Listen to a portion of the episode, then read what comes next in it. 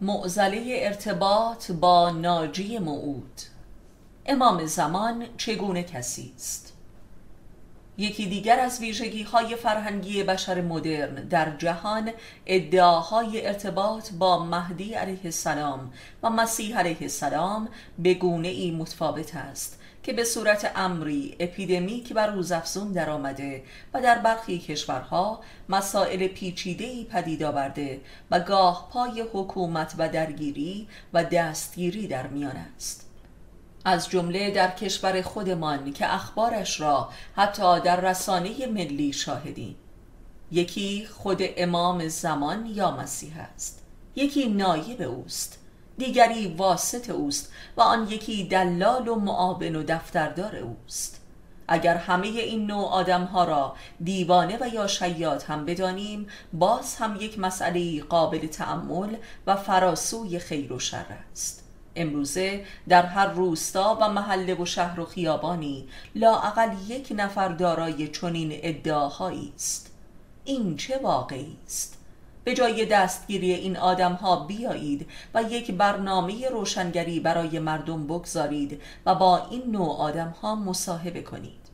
اگر بر مبنای اعتقاد دینی و اسلامی به این امر بنگریم واقعیت این است که بسیاری از نشانه های ظهور ناجی موعود بر بشریت آشکار شده و اتفاقا مردمان عامی بیشتر به این علائم توجه دارند و باورش می کنند تا علمای دینی.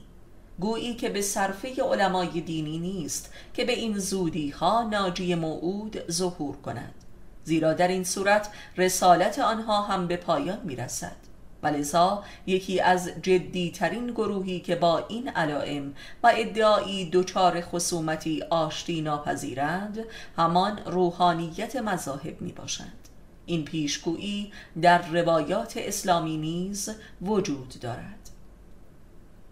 و اما از منظر دیگر هرچه که بشر مواجه با وعده های توخالی و وارونه علوم و فنون و مدرنیزم می شود و بنبست های زندگی خود را درک و تصدیق می کند بیشتر طالب و مشتاق ظهور ناجی موعود و یا یک معجزه آسمانی است.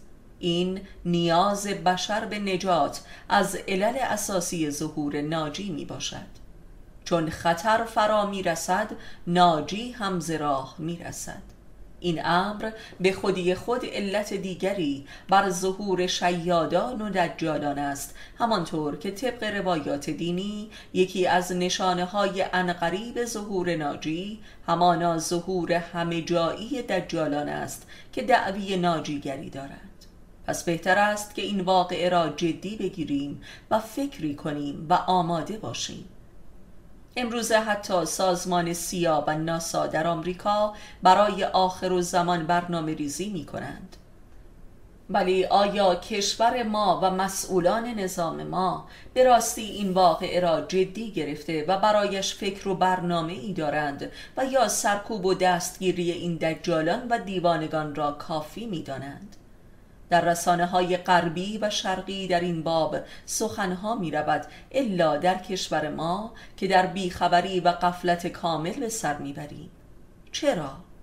نکند که ما به ناجی نیازی نداریم و یا خیالمان راحت است که از خود ماست حتی واعظان مذهبی ما هم آخر زمان را مربوط به پایان جهان میپندارند و دعای فرج تعارفی مربوط به ناکجا آباد و مربوط به دوران ما بعد از تاریخ است.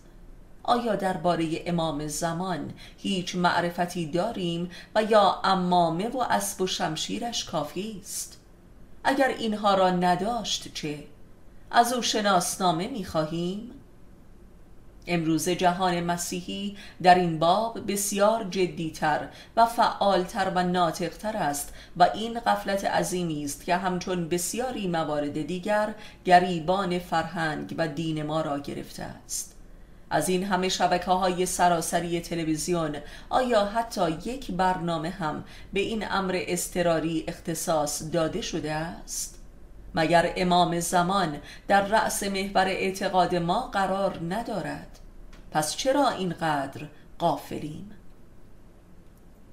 بیاییم باور کنیم که در آخر و زمانیم آن هم چهارده قرن است.